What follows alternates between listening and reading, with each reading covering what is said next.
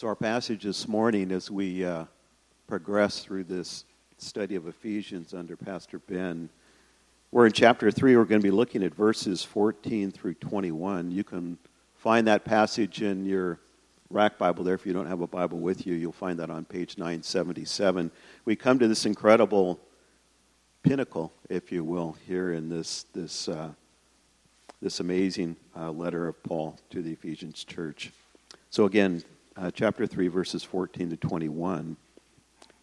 And he says, For this reason I bow my knees before the Father, from whom every family in heaven and on earth is named, that according to the riches of his glory, he may grant you to be strengthened with power through his Spirit in your inner being, so that Christ may dwell in your hearts through faith that you, being rooted and grounded in love, may have strength to comprehend with all the saints what is the breadth and the length and the height and the depth, and to know the love of Christ that surpasses knowledge, that you may be filled with all the fullness of God. Now, to him who is able to do far more abundantly than all that we ask or think, according to the power at work within us, to him be glory in the church and in Christ Jesus throughout all generations, forever and ever. Amen.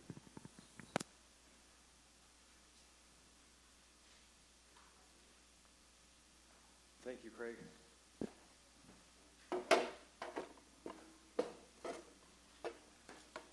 In many ways, this passage has shaped and steered my preaching over the last two years. It was really foundational for us as we went into the summer of love in 2017. For those that remember that, this was a text that we kept coming back to. And it's ultimately what then led to the desire to preach all of the letter to the Ephesian church, which we've now been in for a number of months. And because of that conviction, I said, you know what, there's a, there's a large lead up to Paul's writing this letter, and it really starts in the beginning of the book of Acts and is the story of the early church. So I was convicted to preach through all of Acts, at least up to where the church in Ephesus was planted in Acts 19. So for the last two years, this passage has shaped and steered uh, our, our journey together, and I'm looking forward to pressing in on some of the uh, unique parts of this prayer that is probably familiar for many. Uh, I would guess there's many in the room who have memorized all or parts of it, likely in another version, so it maybe sounds strange on the tongue. You'll see if I just revert into words that are not in your ESV Bible, it's because it's just ingrained in there in a slightly uh, different version. Imagine that. Well, thank you, Lord, for your faithfulness and, sustain, and sustaining grace and mercy. You have walked with us and ahead of us these years, and we pray that you would just continue to do so, continue to shape us and steer us, we pray. This really is one of the most powerful prayers recorded in the scriptures. And I would assume that the answer is yes to these two questions. If I ask you, as a follower of Jesus, if you are, would you like to pray with greater power? Would you like to live with a powerful life of prayer? I'm assuming they're yeses. And that's really the whole course of our life. It's never wrong to say yes to that because there's always growth in those areas for us. But let's learn from a man who knew both, lived a life of prayer and powerful prayer at that. We may be surprised uh, a little bit, I hope so, and we may greatly be encouraged by what he prays. And really, it's this as we looked at last week Paul, a prisoner for the Lord. He is in, his, in bondage, in chains, under house arrest in Rome, under Emperor Nero, and his life would end at his hands. That's where he wrote this letter. That's where he prayed these prayers. One of the most powerful prayers perhaps ever prayed by a man on his knees in a jail cell awaiting his execution. That should give some of us hope in the way that we pray and certainly the benediction that Paul leaves us with. Now, to him who is able to do far more abundantly than even we can ask or imagine. So, whatever small little prayers you think you might be praying, our incredible God can take and multiply and empower and translate even bigger than we could possibly think. That gives us encouragement. We'll end with that thought as well. This is really the second powerful prayer in Ephesians. The first was in chapter 1, verses 16 and following. If you have your Bibles open, it's just probably right on the other page. Paul, Paul kind of began his, his letter to the Ephesians, Ephesian church, saying, I do not cease to give thanks for you, remembering you in my prayers, that the God of our Lord Jesus Christ, the Father of glory, may give you the spirit of wisdom and revelation in the knowledge of him, having the eyes of your hearts enlightened that you may know what is the hope to which he has called you, what are the riches of his glorious inheritance in the saints, and what is the immeasurable greatness of his power toward us who believe, according to the working of his great might, which he worked in Christ when he raised him from the dead and seated him at his right hand in the heavenly places. It's difficult to find a place to stop because Paul really didn't. He continued to flow uh, in that mindset of prayer for the Ephesians. And this is the second one. And you'll, you'll certainly would have heard the, the similarities of tone and passion, but there's also some distinct differences. Now he is praying for empowerment. Whereas in the first chapter, he's praying for enlightenment, that they would know. Now he's praying that they would be enabled from awareness to acquisition.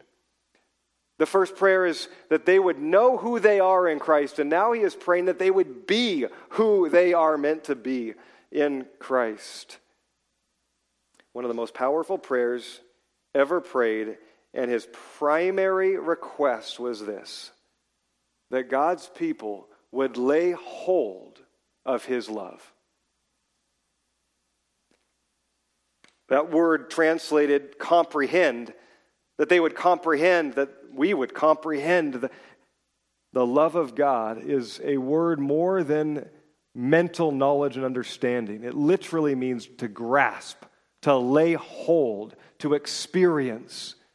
That's Paul's prayer. Of everything that he could have prayed for this church, who was thriving in some ways, struggling in others, he doesn't pray for anything external, he prays for the internal. He prays that they would lay hold of the love of God, because for Paul, to know the love of God changes everything. To know the love of God changes the way that anyone would live, that changes a church, it may even change the world. And that's what Paul is desperately praying for this church. Now, let's not forget that these are believers, these are already followers of Jesus. That might make sense that you would pray for a loved one who, who does not know the Lord, is not walking with God, is not living with life and the freedom and the hope and the victory that Jesus came to purchase and buy. And you might pray for that one that they would know the love of God, that they would experience it. And that's a good prayer. But Paul is praying for believers who have experienced it, who do know it, who have received Jesus, who have been filled with the Spirit, who have experienced something in their city that was transformative. If you remember the story, Acts 19, you can flip there at some point. I mean, the whole city was abuzz with what was happening in their city. Lives were being transformed, demons were being driven, driven out. People were being healed simply from a handkerchief that Paul had touched. They were bringing it to the sick, and they were being miraculously healed. This was taking place in their city. These were the Ephesians that Paul is now writing to. I am longing that you would know the love of God. And yet, don't they already know it? And yet, they must grow in it.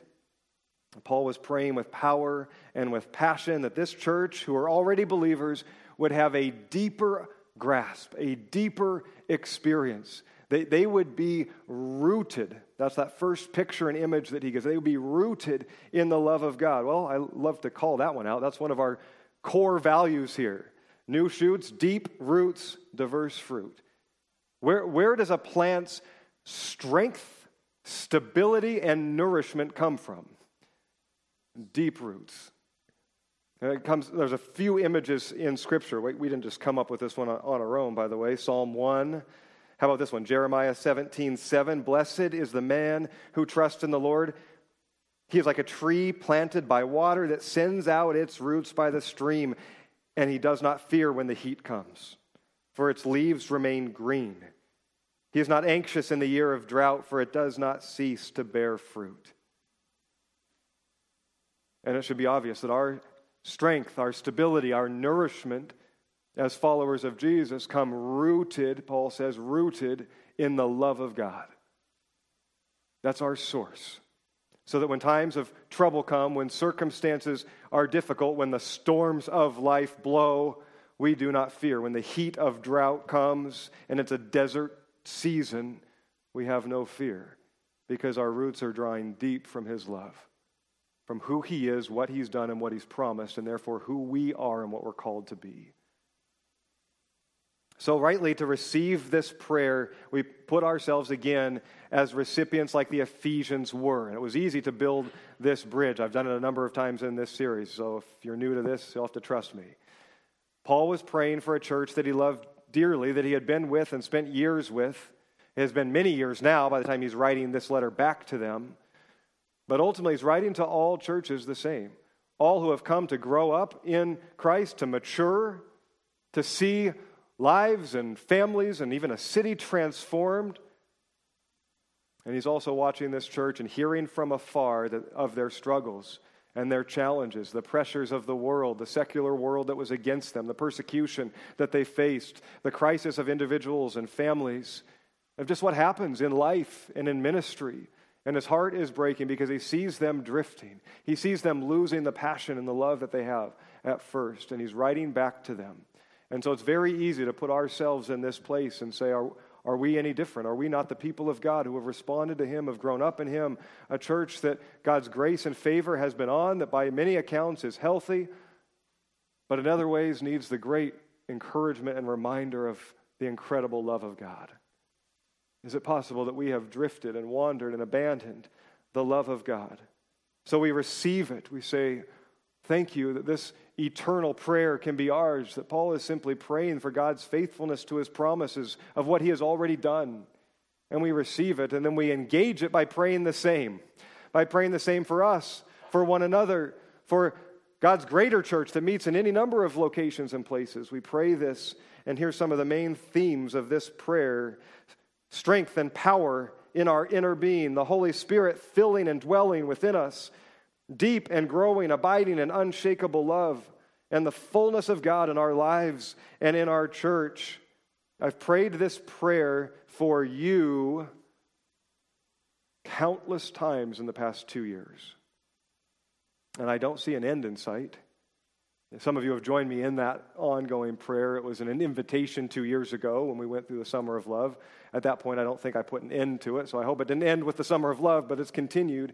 And if you have not or do not continue to pray this prayer, I don't know that there's anything more important for us and for the church as a whole than a prayer like this, not in rote uh, reciting, but in heartfelt engagement with these themes, that we would know the love of God that He would strengthen and empower us in our inner being, that the Holy Spirit would fill us and dwell in us, that we would know the fullness of God in our lives and in the church. It's slightly nuanced here, but I think it's worth calling out. Paul is not praying and praying to the Father, oh, I pray to the Father that the Ephesians would love you more. And so, Ephesian church, love him more. That's fully a fine prayer. It's a good prayer. When Jesus was asked, What is the most important thing, really, in all of life and all, all of the law for the Jews? That was the most important thing. Jesus' answer was love. Love the Lord your God with all heart, soul, mind, and strength. So that's not a wrong prayer. Paul could have easily prayed and urged the Ephesians, Love God more. He's worthy. Give him your all. But that's not what he is praying here. Paul is praying that they would know God's love for them. That's his greatest passion and longing. He's on his knees, which wasn't a common position for a Jew. In fact, throughout Scripture, the most common posture of praying was standing. Standing, perhaps with arms raised, or calling out to God, invoking his presence and his work. Being on one's knees is a sign of humility, even weakness, of servitude. But Paul is matching what his heart is in that moment. I bow before the Father. I am crying out to him that they would lay hold of the love of God, that they would know how deeply they are loved by their Father. Because for Paul, that will change everything. That will change how you live. And we've said many times that Ephesians is kind of broken up in half. The first three chapters, by the way, Paul didn't put in the chapters and the verses. Someone much, much later put those in for reference point, but they try to follow some themes and some flow of thought. In the first three chapters, which we're finishing today, Paul is reminding the Ephesians who their God is and therefore who they are the gospel, the truth, the indicatives of their faith. The second half, the last three chapters, are the imperatives. Now then, because of this, live this way. I urge you, I command you, because the Lord has commanded us to live this way. Very important to understand because there's some powerful exhortations in the last four, last three chapters, four through six. And if we just take them as, okay, this is then I must live this way, the Bible tells me so. We've missed, perhaps, perhaps or forgotten the motivation for why we would ever live that way. The love of God, the love for us poured out to us in and through Jesus Christ. And how does that love how is that love expressed both to the Father, to one another, fellow believers and even to our world, the lost within it of whom we are counted until saved by Christ. When we know how deeply we are loved, it will change how we live. And really, the second half of this letter is also centered on expressing the love which we have received. Let me just recount a few of them. I've listed them there because I'll move quickly. Chapter 4, verse 2 With all humility and gentleness, with patience, bear with one another in love. Imperative. Verse 15 of 4 Rather, speak the truth in love. Verse 17, be built up in love. Verse 32, be kind and loving, forgiving one another as Christ has forgiven you. Chapter 5, verse 1, as beloved children. So he only got one chapter in before now he's reminding them again, you are beloved children, and as beloved children, be imitators of God and walk in love. 525, husbands, love your wives as Christ loves the church.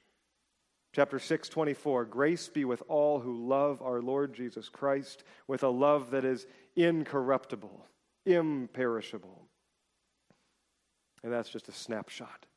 Really, if we would receive this prayer of Paul's, laying hold of the love of God, then these actions that we're called to in the second half will be more natural than work for us. They will flow out of this love, and that's the right order that Paul is urging the church. So let's keep that rooted in our minds as we proceed in the weeks ahead. Furthermore, Paul believes that this is not only possible for us.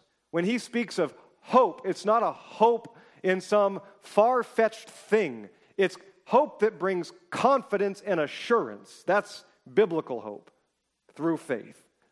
And so when Paul is speaking in this way, it's not just one day, maybe you could, I, I just hope. It's this has already been done, it's already accomplished. I'm just praying with passion that you know it, that you remember it, that you live in it. It's how he began the letter. Ephesians 1 3. Blessed be the God and Father of our Lord Jesus Christ, who has blessed us in Christ with every spiritual blessing according to the riches of his grace, which he has lavished on us. It's already been done. If you're living without a sense of his love, you're living rather with shame and uncertainty. If you're living without a sense of peace, regardless of circumstances, if you're living without freedom, without victory, without hope, it's not because it's not being offered and given. It's because you are choosing to find all of those things in empty wells. The love of this world, the peace and security it tries to proclaim, the hope, the pleasure, the direction, all things that are already ours in Christ Jesus if we would receive them, if we would lay hold of them. And Paul is praying that we would be empowered to do so. Holy Spirit, stir up, enliven, empower your people to lay hold of this love and the riches of your grace which have already been given, that they would know it, that they would experience it. I love this phrase that we have been given that God gives us according to the riches of his glory.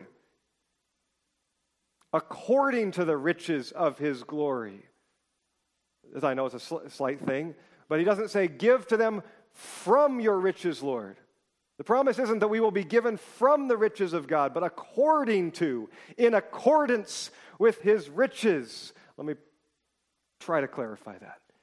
If Jeff Bezos says, I'm feeling generous, I see you, John, there's a few Johns in the room. John, I give you $1 million. That's pretty awesome. Okay, we'll be excited. That is from his riches. That is not in accordance with his riches. Now, if he were to give you a billion dollars, we're starting to get closer to the idea of giving in accordance with his wealth. And we have a God who owns all things. Paul says he's already lavished upon us. He gives to us in accordance with his riches, in accordance from his glory.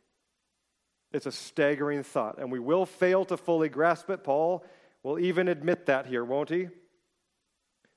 He admits that God's love is so great, as he even prays that they would know it, grasp it, lay hold of it, understand it, comprehend it, experience it.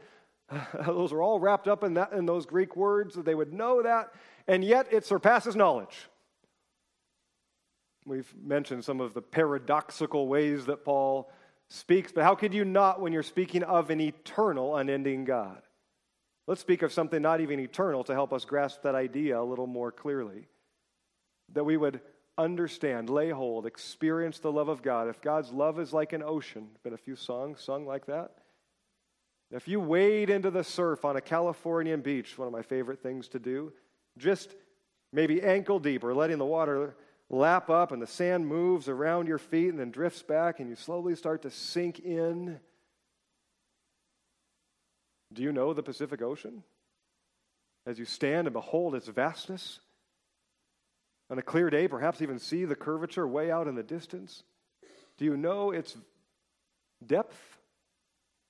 Do you know its length? Do you know its power? And yet, if that's the only experience you ever had, you, you might find yourself saying, Oh, oh, I, I know the ocean. But do you have to swim in it to know it? Dive under it? Cruise across it? Fly over it?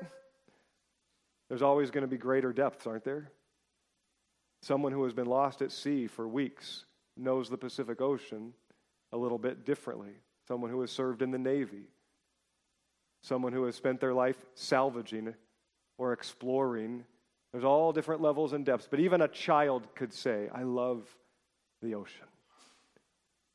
There's always more. And Paul kind of catches himself up with that idea that you would lay hold of the love of God and know how deeply you are loved by Him, and yet it will surpass any knowledge. It will surpass any experience. There's always more.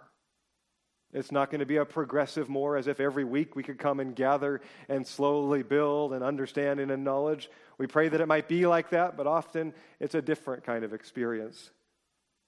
Through ups and downs and deeper and higher, more emotional at times, more intellectual at times, that we would know the love of God Here's what Paul says that not only will we lay hold of it, never drift from it, never lose it, that Christ would dwell in our hearts forever. That phrase, that word to dwell, Paul could have used a word simply meaning to inhabit, but he uses a word that I think most literally translates to settle down. To uh, think of uh, think of the uh, explorers, the settlers finding whole new places and then making it theirs and crafting a homestead in a place. That may be a stretch for some of us. So think of the difference between inhabiting a hotel room for a night and how that space feels and you living in it feels compared to buying a home and setting it up for both life and family hospitality and ministry. This is the word that Paul is using that Jesus would settle down and dwell within us, that he is the owner and the architect, that he has all access to all spaces. And we would rightly pray, Jesus, clean house, rearrange the furniture. If needed, tear us down to the studs or even the foundation and rebuild us because we are yours. Because you own us. Not in a dominating way, but because you have bought our life and we yield it back to you. So settle down within us and dwell in us. That's what Paul is praying. Let me take a sober turn here. It's important for us to hear this in the backdrop of all of this, with Paul's passion and love being expressed and poured out to this Ephesian church. They ultimately never grasped it. They continued to drift and, as a church, eventually died.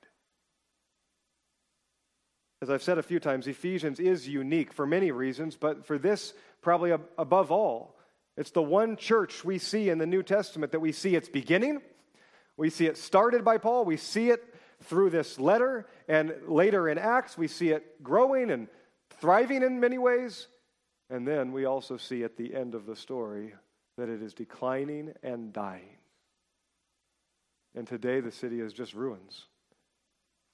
In Revelation chapter 2, there's another letter written to this church, a shorter one written through the Apostle John, but it's Jesus writing the words. And he writes to the church in Ephesus. This would be many years after Paul wrote his letter, many years after Paul has given up his life at the hands of Nero.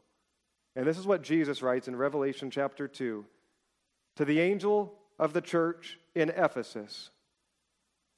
Jesus says, I know your works, your toil, and your patient endurance and how you cannot bear with those who are evil, but have tested those who call themselves apostles and are not, and found them to be false.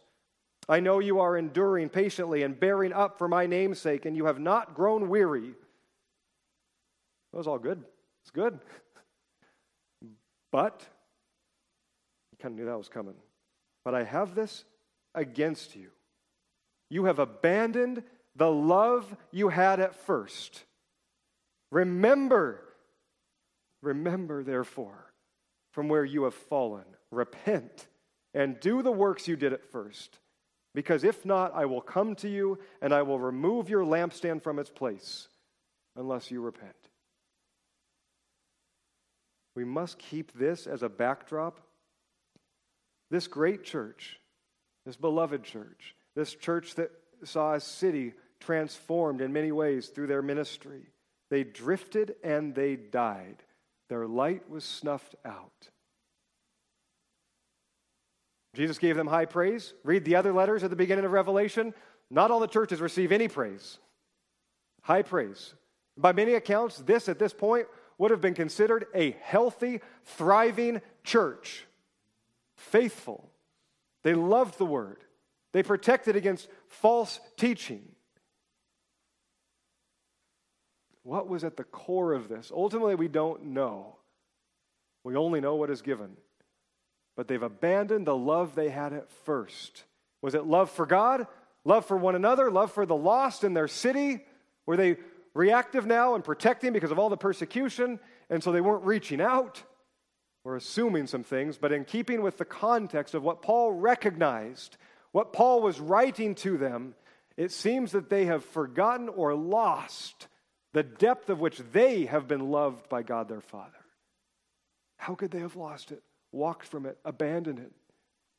How could we not be in awe of the love of God, astonished by it, moved by it, changed by it? Only if we see Him as less than He is, or if we consider ourselves as more than we are. But Paul was absolutely right. And many scholars will call out, I don't, I, I don't know that Paul's passion is matched in any of his other letters than to the church in Ephesus. And yet, the church in Ephesus was a healthy church by all accounts. There was no major crisis that we know of, no division, no invasive sin that they were struggling with that continued to invade them and dishonor the Lord. I mean, read it, read Corinthians. In fact, Paul took a few letters to write to them, too, we have recorded. What a dysfunctional church in Corinth. By all accounts, Ephesians was like the hallmark church. And yet, Paul wrote with a zeal to them that is unmatched. He heard something or saw something that broke his heart. And had he still been alive to read John's words from Jesus, that would have completely crushed him. May it break the heart of every one of us, the heart of every pastor.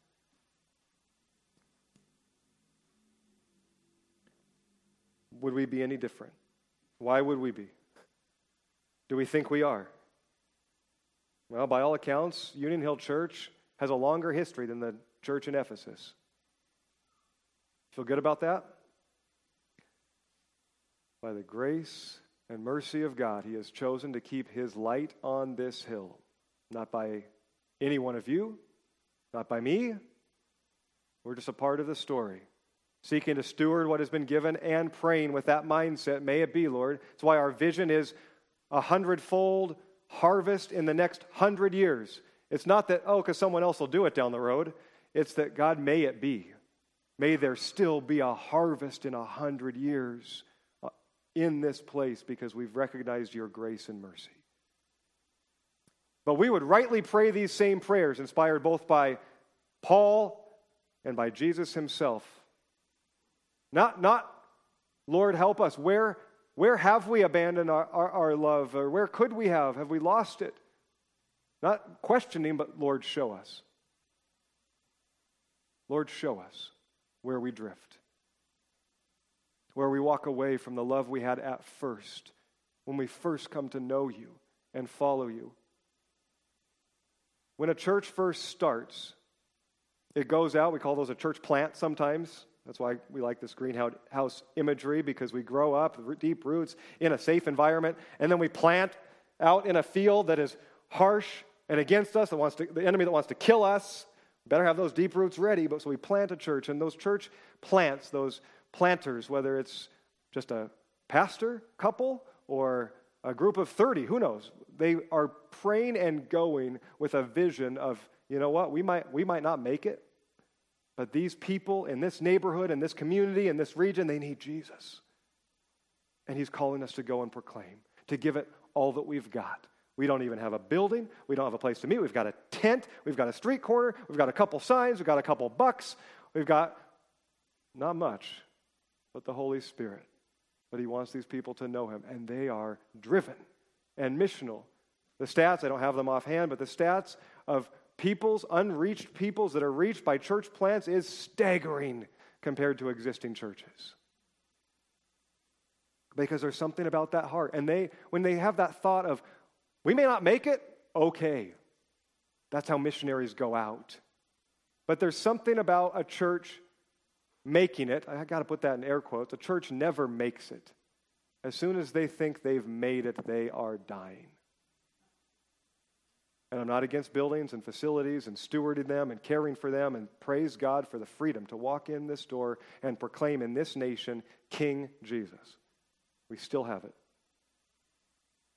So I'm not against any of this, but at some point, whatever the measurement tool is of, whew, we made it, we've started to die. And it's why I'm always trying to replant us, recast us, revision us. That we would continue to have that mindset of, uh, in fact, we're unlikely to make it. Have you seen the world around us? Let's live that way. We are unlikely to make it. So, Jesus, we need your grace. We need your love. We need the empowerment to lay hold of it and live with it. Send us, Lord. Send us, Lord. That's why I've given us that little practical challenge this summer to simply, how does it happen?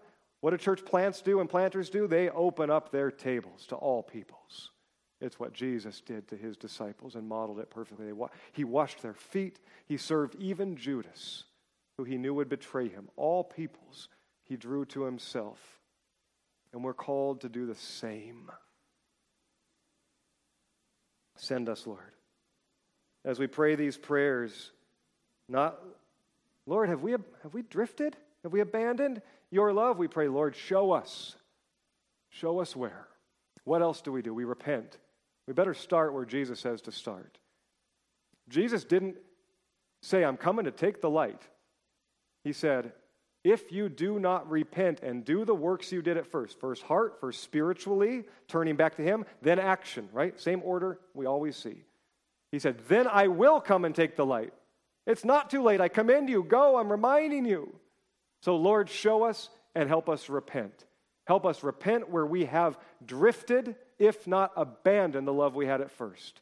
Show us what that even means. We are blind often to even see it. Is it our love for you? Is it our love for one another? Is it love for the lost, of this city, the brokenness? Have I rejected and abandoned? I'm tired of it. Or is it simply forgetting how deeply we are loved by choosing to live according to the lies of this world or the enemy that we're not enough, we're not worthy enough, we've done too much, we can't be used, you're not loved? We reject those lies, we rebuke the enemy, we receive the truth, we walk in repentance, we turn toward Him. And let's pray as Paul prays. I know some of you pray regularly. Some of you pray maybe this passage regularly, if not daily. What does it take? One of the most powerful prayers ever prayed 30 seconds. How incredible is that? And don't, I mean, don't hear me wrong. I mean, prayers of, of great length or whole nights given up in prayer are right and good and probably move our hearts more than they ever move God's hearts, God's heart, but he enjoys and interacts with us in those moments. And yet sometimes the most powerful prayers can be done in 30 seconds as we recenter what we are praying for. And I want you to notice and to see that Paul prays for nothing external. That they would be strengthened in their inner being. Strengthen us, Lord, in our inner being, in our soul, in our heart, that we would lay hold of your love. That's first. From there, external things. Do this, Lord. Heal, deliver, break down walls, expand, grow, provide, be abundant. All things he loves to do. And by the way, remember Remember the benediction. To him who is able to do far more abundantly than all we can ask. Paul just raises it up. Couldn't say it any more emphatically. He can do it. He will do it. More than you can imagine or think. More than you can even pray, pray about. One, be humbled about his majesty and his glory and his goodness. But two, be encouraged to pray big prayers. The prayers that you think are big are nothing to what God can do. I pray their big prayers like, Lord, transform a nation, a community. Change us, Lord. Heal, Lord. Touch, Lord. Reach, Lord. But perhaps the biggest of all prayers is deliver me, Lord, from my bondage. Heal me, that I would walk in victory, in hope, in freedom. May He do that for us today, individually, collectively, and then send us on his mission into the fields we've already been planted to, or all whole new fields that he may be sending us. I have this thought as pe- this, this church throughout history has been at this crossroads in some ways of just a community, a changing community. A church that lasts that long, it just happens. A community changes, but certainly in the recent decades, this place that used to be fairly rural, anyone remember that? Is being gobbled up by a tech monster. It is changing. And I think of all the people that have come in and through this place for decades as God has moved them in various ways. I would love that testimony to be from those that say, you know what? That, you're t- are, you, are you telling me about Union Hill Church? I used to go to that church. They weren't that special. Man, God must love them so much to have done that in and through them. That's the testimony I want to hear. I remember that pastor that was there like from 2009 to, yeah. God loves those people and loved those people. May it be, Lord do far more abundantly than all we can ask or imagine. As I pray this, I'll invite the team up. Receive this as your benediction. To Him, to our God, who is able to do far more abundantly than all you have ever asked, all you have ever prayed. To take your meekest offering of faith, to take your heart cry in your most desperate moment when it wasn't even an actual word, may He take those moments and every other moment and every other prayer and do far more abundantly in your life, in your family, in your workplace, in your school than you could ever imagine. Do it, Lord. May it be not for us, but for your glory in your church and in Christ Jesus throughout all generations, every generation, forever and ever. And God's people said, Amen. Amen. Come to the table when you are ready. If you're new to, new to our community, we celebrate communion every Sunday as a reminder. Do this in remembrance. We're prone to forget. Thank you, Jesus, for what you've done on the cross. You need know nothing else except this Jesus. I want more of him in my life. I want to follow him. If that's your heart, you are welcome to the table. He will take you from this place and grow you. Come and receive what he has done. Be reminded. Be people of movement. Be people who are generous and give. Let's be people that respond, that don't hear and walk away unchanged, but hear and apply and are changed forever because of his power that is at work within us. Now, may we lay hold of it also through praise and worship. Sing, church. Sing aloud. I know we don't have campers on the other side of Mount Rainier, but maybe they could hear us today also. So lead us, team. Let's respond and worship.